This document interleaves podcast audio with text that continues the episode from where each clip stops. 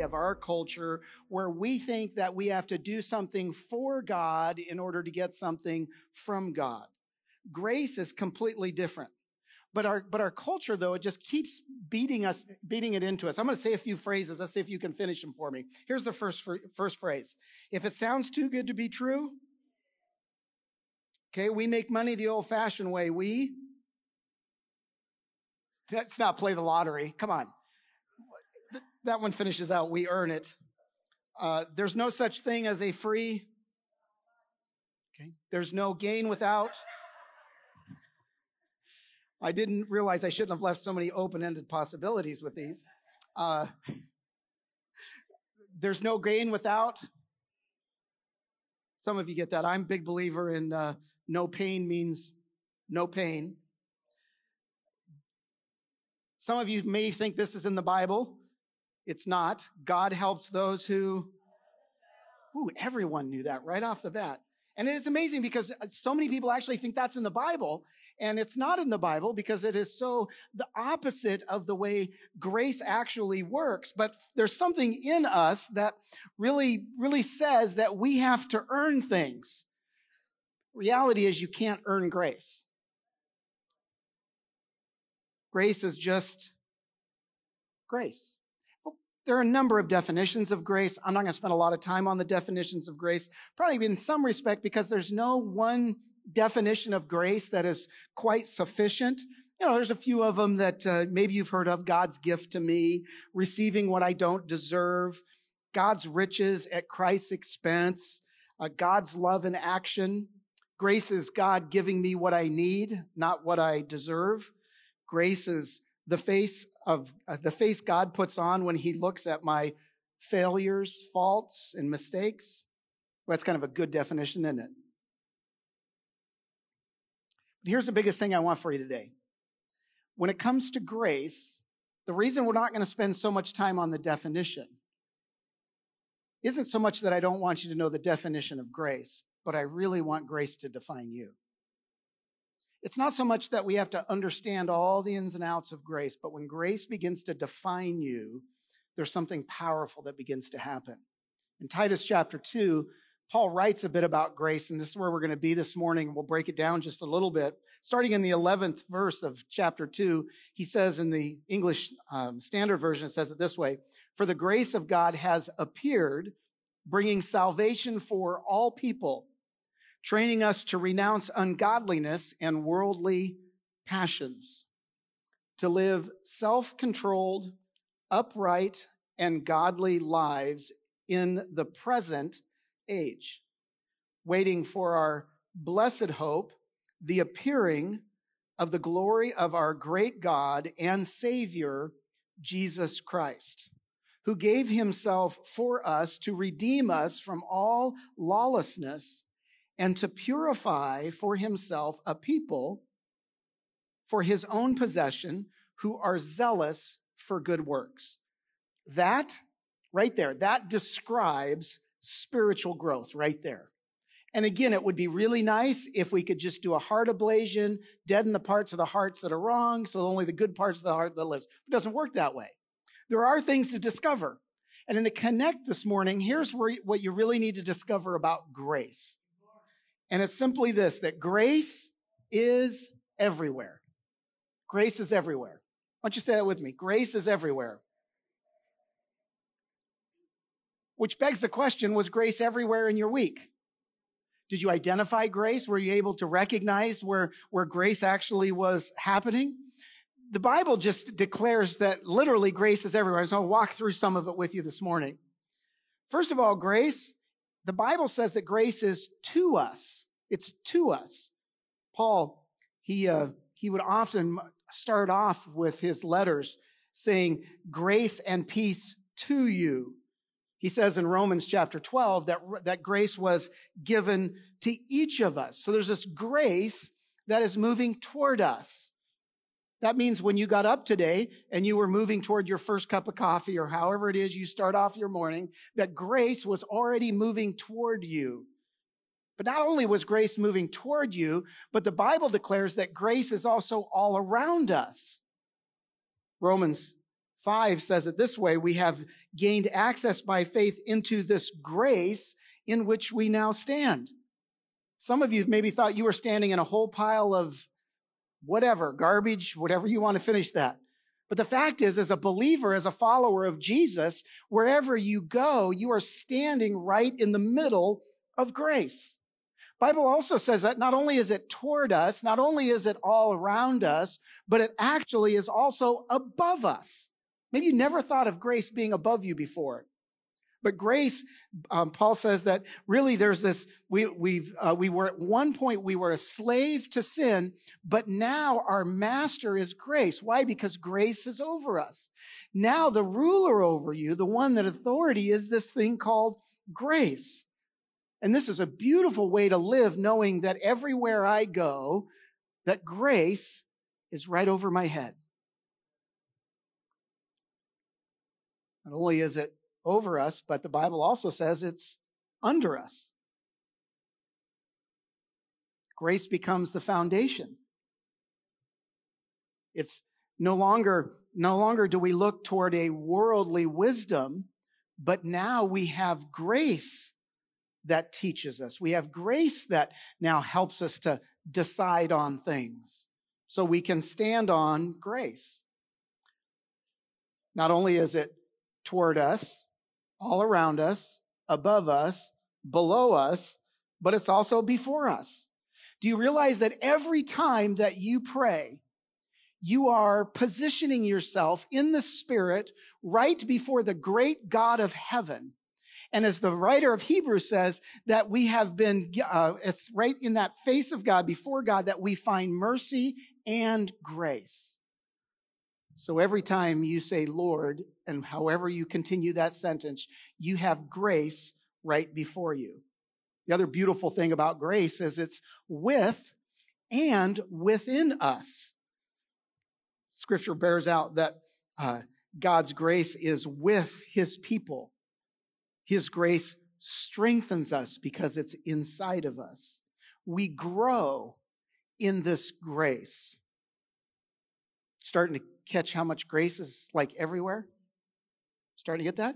Because it's toward us, it's all around us, it's above us, it's below us, it's before us, it's with and within us. But here's the other beautiful thing it's also from us. Colossians said that says that grace it flows from us. And so you talk to someone who was a follower of Jesus, whether you recognized it or not, there should have been grace that was flowing from them. And then grace, it's also after us, it pursues. Grace doesn't settle, but it continues to go after us. Grace is, is a relentless pursuer. Grace went after Paul when he was a Christian killer. But once grace caught him, it didn't stop pursuing him because he talks about himself being uh, uh, not really deserving to be an apostle. And even, if, even as an apostle, he was the least of the apostles. And yet, because of God's grace, he says, I am what I am. He couldn't take credit for it. He couldn't, he couldn't, he couldn't boast about anything that he had done. He recognized that even when he was an enemy against God, grace was pursuing. And when he was a friend of God, grace was still pursuing. So important that we discover that grace is everywhere. Because when you understand that grace is everywhere, grace really begins to define you.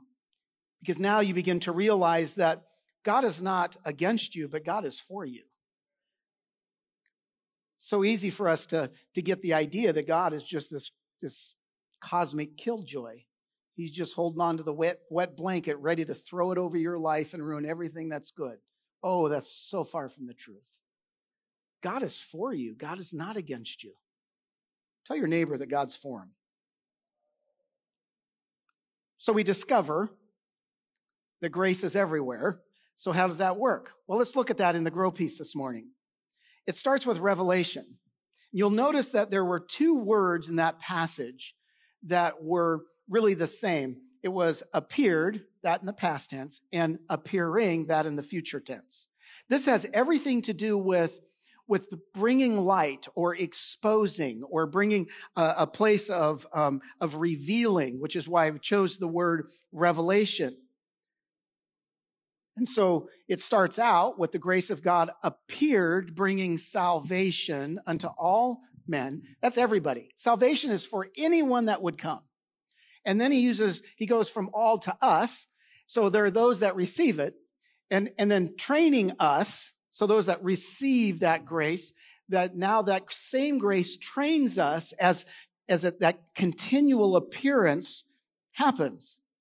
And it's in that same vein that we look forward to the revealing, the coming of Jesus Christ, making himself known in the flesh yet once again. That's the hope that we have. I pray it's the hope that you have. And so this is a continual part of our life. If you remember, if you remember when you first came to Jesus, if you've said yes to Jesus, then you, you, you'll remember the joy that filled your heart. When you understand and, and really discover that grace is everywhere, and you start seeing grace appear here and there and there and here and everywhere you're going, all of a sudden that same joy of the appearance of Jesus when he first enters your heart becomes a normal way of life. It helps you out of the doldrums. It helps you move through the conflict. It helps you move through the different things because grace is always revealing. Now we're coming to the close of baseball season. My team, my two teams, Arizona and Rangers, they're not going to be in the playoffs. But, and so I, I started kind of looking around going, you know, I, I like baseball. Who am I going to follow in the playoffs? And actually, I've really started following the New York Mets, and for one particular reason. If you're not a baseball fan, uh, baseball is an interesting game. It's, it's, it typically takes about three hours from beginning to end of the game, and there's actually only 17 minutes of game time. It's a very slow game.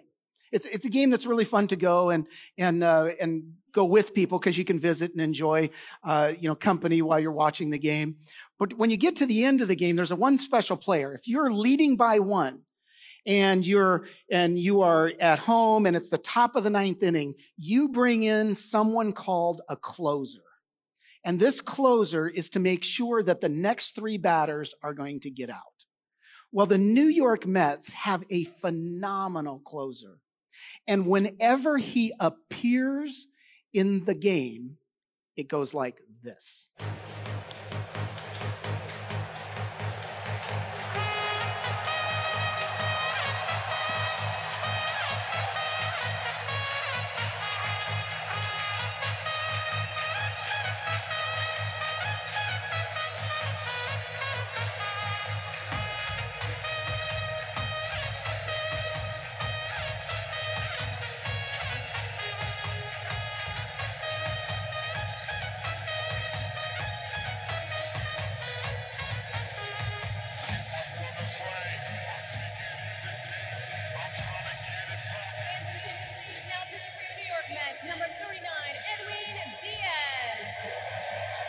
Now, there's two reasons why I show this clip. First, the appearance of Jesus is going to come with trumpets. So every time that plays, I get really excited. But here's the other thing. I wish that every time grace appeared, it would come with those trumpets. Like it would be obvious to us, like now, whatever problem, the closer has come in and the game is over. Because ultimately, that's what grace does. Grace puts the finishing touches there. But you notice that Paul uses another word that I think it's easy for us to read over or to not implement into our lives, and that is grace instructs. It teaches us. There's an instruction that goes along with grace that's important for all of us. Paul said, training us to renounce ungodliness and worldly passions and live self controlled, upright, and godly lives in the present age. How are you doing at that, by the way? So let's raise our hands to the next few questions. Now remember, why do I ask that question? Because it's not what you do, it's what you discover.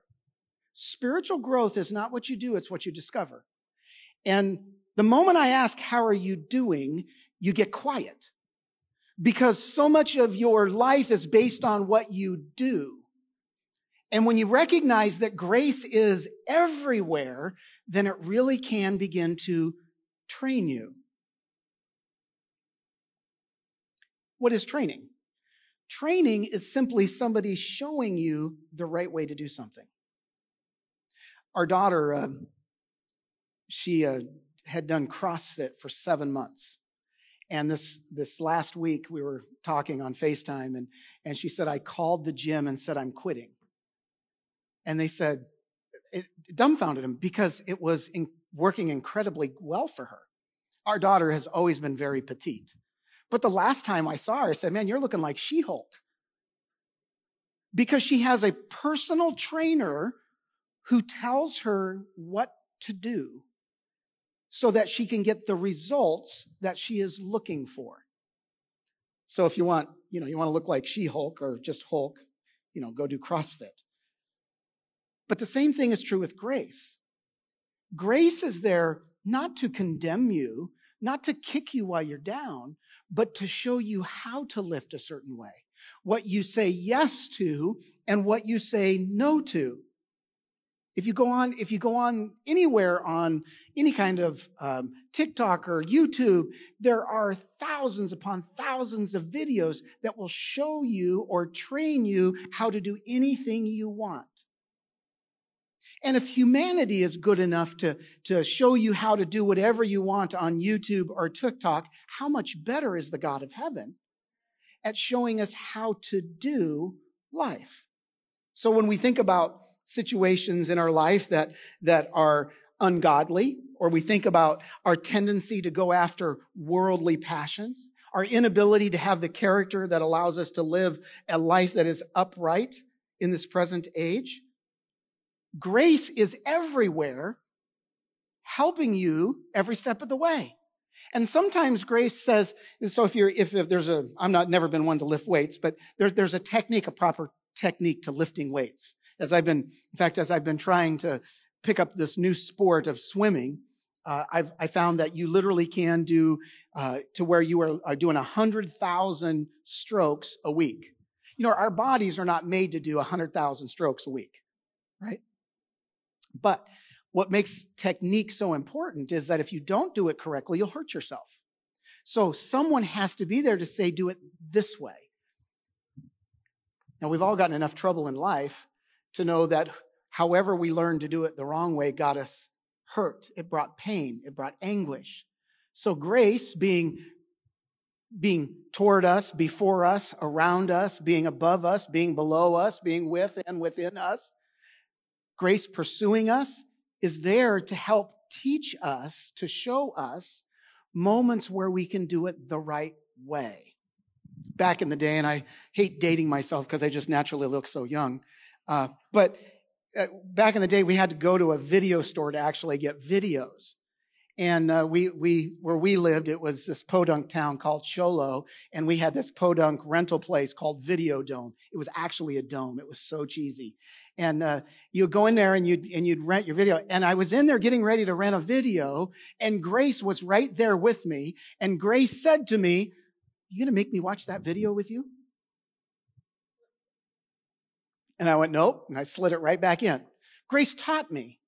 There was, there was an appearance of grace that helped me in the moment to recognize that the things that go into my eyes, the things that go into my ears, are not just isolated with myself, but the God of heaven is there with me. And so in that moment, grace asked me, and I said, No, I, I actually was taught to do it differently because that's what grace does. Grace always helps us to discover a better way of doing life. And so from that, there's this, this, there's this production that just automatically comes from us. We find ourselves being more hopeful because as we're, as we're learning day by day, as we're growing, now we're looking forward to being fully trained and getting out of here. This body, I, I wish the longer I was a Christian, my body would just listen more. My body always has to be uh, put into subjection by me Because my body will want to do the dumbest, craziest things that would get me in trouble, first with the Lord, and secondly, not as equally as important, but pretty close, would be Clarissa. And so I say no to my flesh. And so the Spirit is, of grace is always teaching me those areas to say no. And then all of a sudden, I look more and more like Jesus. I tell people what I used to do, and it surprises them because I'm so different than the way I used to be. Because I was trained to say no to worldly passions. I was trained to say no to the lusts of, of the eyes, the things that this body wants to go after. Then I ultimately, what happens is I end up finding and looking for places to minister because, because grace is the, is the great pursuer, the relentless pursuer.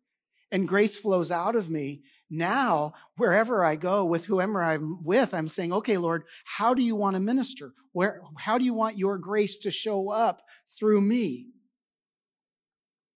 So, as we've looked at the discovery and how it works, I want to take just a few minutes and I want to talk about how, how to actually make it work. This is, this is what you'll, you, you leave with. This is what you begin to um, explore and do on a daily basis. And it starts as we go by looking. Again, if you're, if you're not accustomed to looking for grace, you have to begin to look for grace. And it starts by simply saying, Lord, I need you to, to help me because if grace is everywhere, I don't seem to see it everywhere. So help me to recognize all the different places grace is. Because you find that in scripture, in the Old Testament, grace was there. Grace was there when Adam and Eve sinned. Grace was there to, to, to sew them some fig leaves so they had something to wear. Grace was found as the dove returned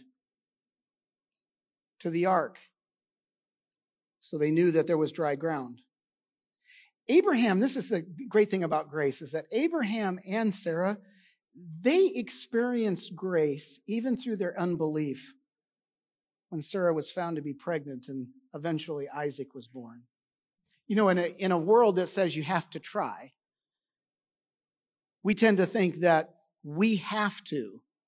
Uh, we have to make sure that any self, any kind of doubt, any kind of unbelief has got to be gone. But the reality is, grace, grace is there during your unbelief.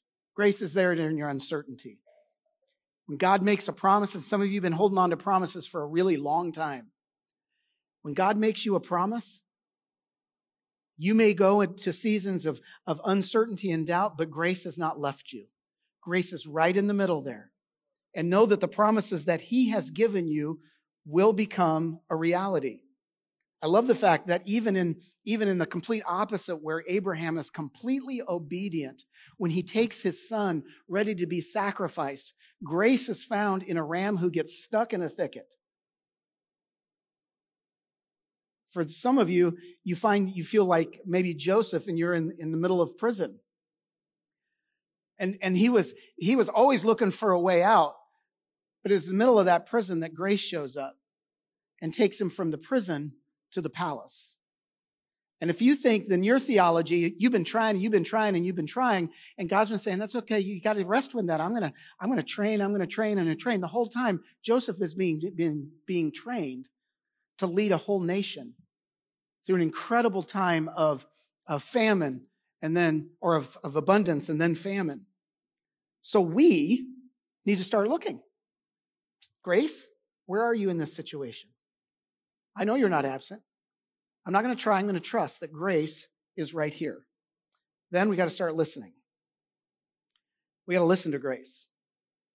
God has never stopped trying to train us to say no to some things and say yes to other things. Now remember, the one scripture when it when it talks about grace being over you, grace becomes your master the quicker, if you're, if you're a little newer to following Jesus, the sooner you learn that Jesus did life way better than anybody you've ever known, you'll begin to allow that life to train you for this life. And it's that grace where he's, he's teaching us day by day. And we say, well, that's the way I used to do it. How do you want me to do it now? And so you, you begin to listen to, to grace and grace begins to say things like, just leave that attitude of yours at home. Now, I know that some of you are married and your spouse said that or your parents said that to you, but I'm telling you, the God of heaven says that to you from time to time as well. That was a good place to amen. You don't have to get attitude about it. Because grace will tell you to leave things. The, the junk in our lives, we don't have to carry around. You don't have to continue with the same sin you did yesterday. Grace lets you know you can let that down. You can let that go. You don't have to be that person. You've been freed from the bondage and the controlling power of sin. How do you learn that? How do you know that? Because grace is all around. Grace will keep reminding you of that. And then out, an outflow of that is then is now simply we become incredibly loving. There should be no place on earth where people experience more grace than when they're around Christians. One of the saddest things that I see is that when people get attitude, Christians get attitude after church of all times at the restaurant they have zero grace for somebody at their job.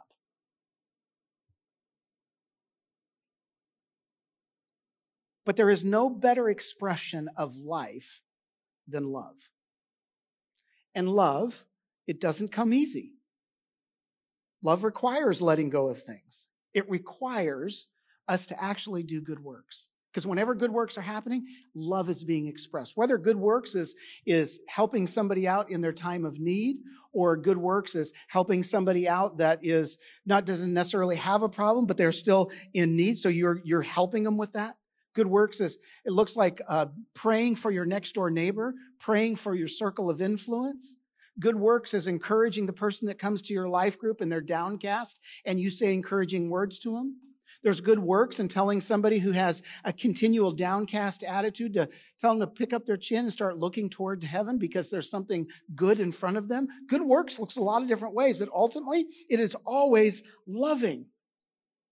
People who live the life of Jesus will always be graceful. Here's what I found in church in general.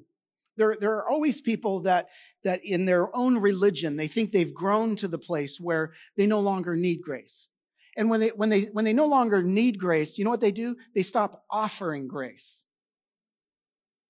But when you understand that there's a reason that there's grace that come before us and all around us and below us and above us, with and within us, there's grace from us, there's grace pursuing us. There's a reason grace is everywhere. Because we always need grace. Grace can't be earned. You can't work for it. Grace is just freely given. So we take what is freely given and we implement it into our life.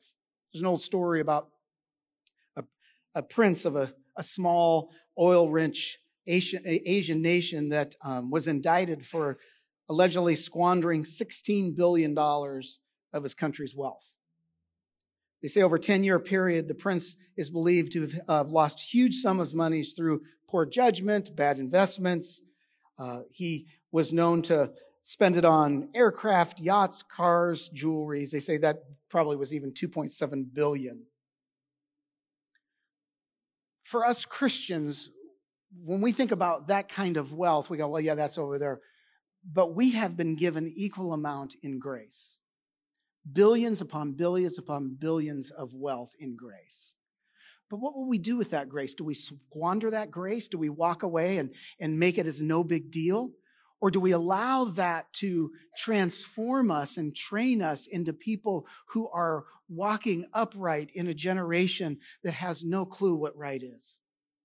Are we going to allow grace to, to be invested in us in such a way that, that we are loving like no other?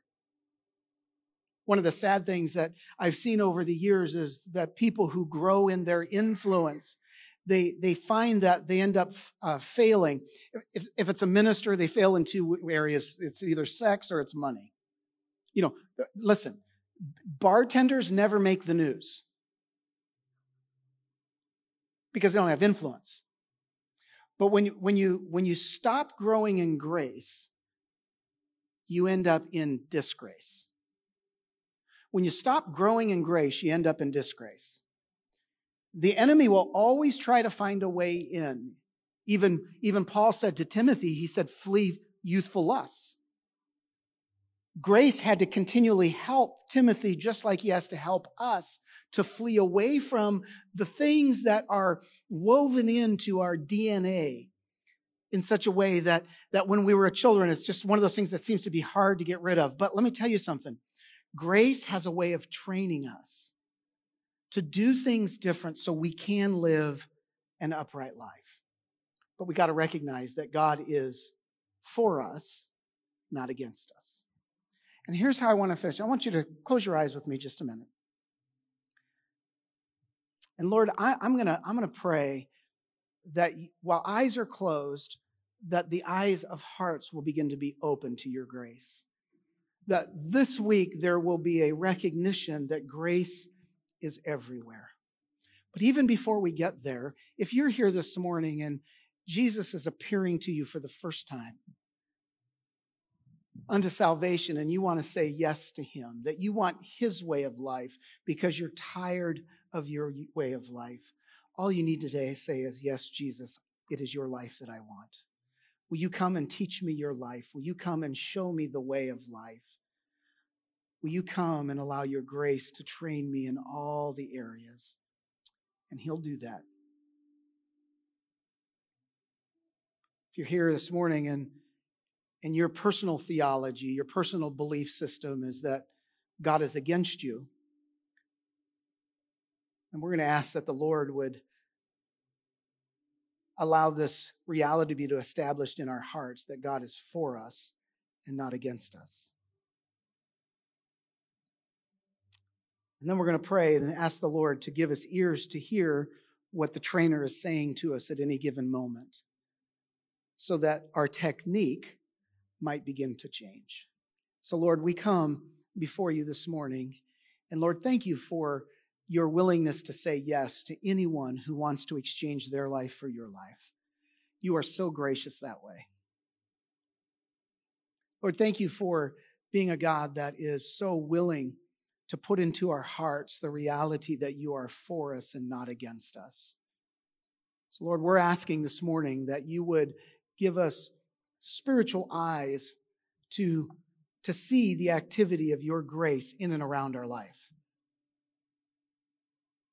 Holy Spirit, we would ask that you would remind us beyond today the areas that your grace is being extended for us to be attentive to that and to step into those moments where you can train us so that our technique in the future doesn't bring harm, doesn't bring pain, but it brings life and it brings grace to those that are around.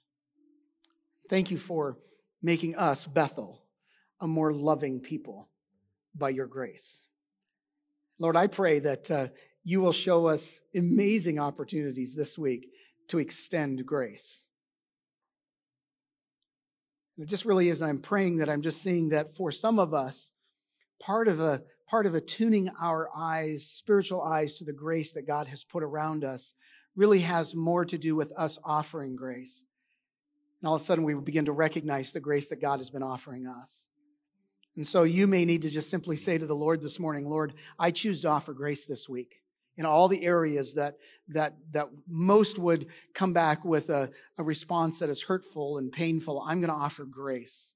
I'm going to offer grace to the, to the, to the waiter or waitress at lunch. I'm going to offer grace um, in my car. I'm going to offer grace with the boss who never seems to, to, to, to really do anything in my favor, to the, to the professor, to the other students that uh, tend to fight against me. We're going to offer grace this week, Lord, as you teach us to recognize all the areas of grace in our life. And so we just receive that in Jesus' name. Everybody said, Amen. Let's stand. Hey, thank you again for joining us. We hope that our time together has been a blessing to you. And it doesn't have to end there. If you want to find last week's sermon, you can go to Facebook, YouTube, or you can listen to us on the audio podcast. You can let us know if you'd like to be further connected in a life group. But let me go ahead and pray as we close and say, God, thank you for being with us, Lord God. Thank you for helping us to carry your words, Lord God, and change our lives, Lord. Help us to carry your love to those around us. And we thank you for what you are doing. In Jesus' name, amen. God bless you and thank you for being a part. We hope to see you soon.